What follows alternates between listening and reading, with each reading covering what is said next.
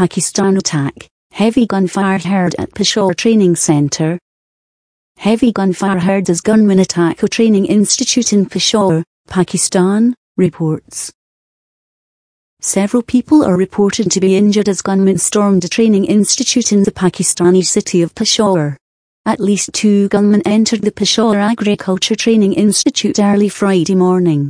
A heavy police presence has arrived in the area and the incident is still ongoing, media reports say. No group has said they carried out the attack. The college is thought to have been closed for Eid celebrations. There were reports of a blast heard from inside the campus.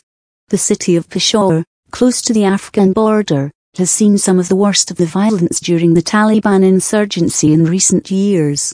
This breaking news story is being updated and more details will be published shortly. Please refresh the page for the fullest version. You can receive breaking news on a smartphone or tablet via the BBC News app. You can also follow at BBC BREAKING on Twitter to get the latest alerts.